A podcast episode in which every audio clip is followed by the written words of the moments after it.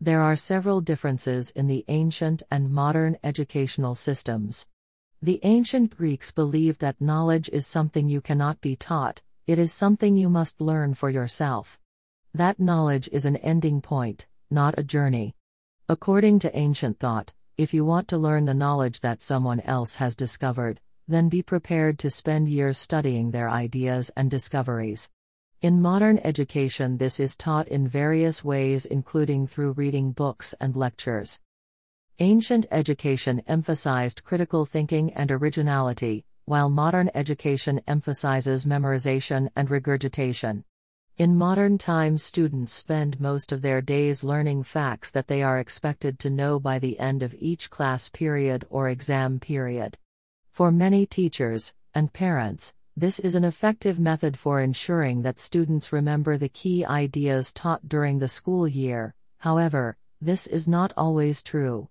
Students tend to focus on learning all the material presented in one lesson at one time rather than organizing it into smaller chunks to be learned over time.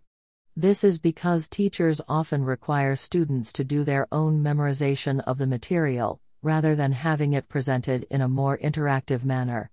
Thus, while the education system does help us remember information for short periods of time, like exams, it does not really make it easy for us to think critically or piece ideas together without preparation ahead of time. Critical thinking and originality are two qualities that can come from nearly any educational system if they are taught effectively, but they do seem more prevalent in ancient systems where learning was not so passive as in modern times. In ancient societies, people were encouraged to question everything around them, and even thought processes were considered controversial at times. Ancient education was mostly in the form of apprenticeships where one learned by observing others.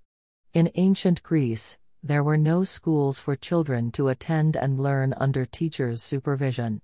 Children learned from their parents, relatives or neighbors all around them at home or workplace with constant guidance of older people around them.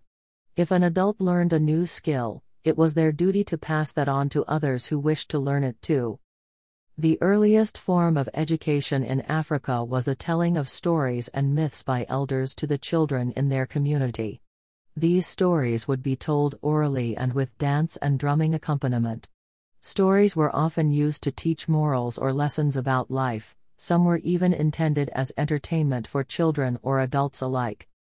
It is important to learn from ancient civilizations when looking to enhance modern educational systems. Can you think of any more? Let us know in the comments below.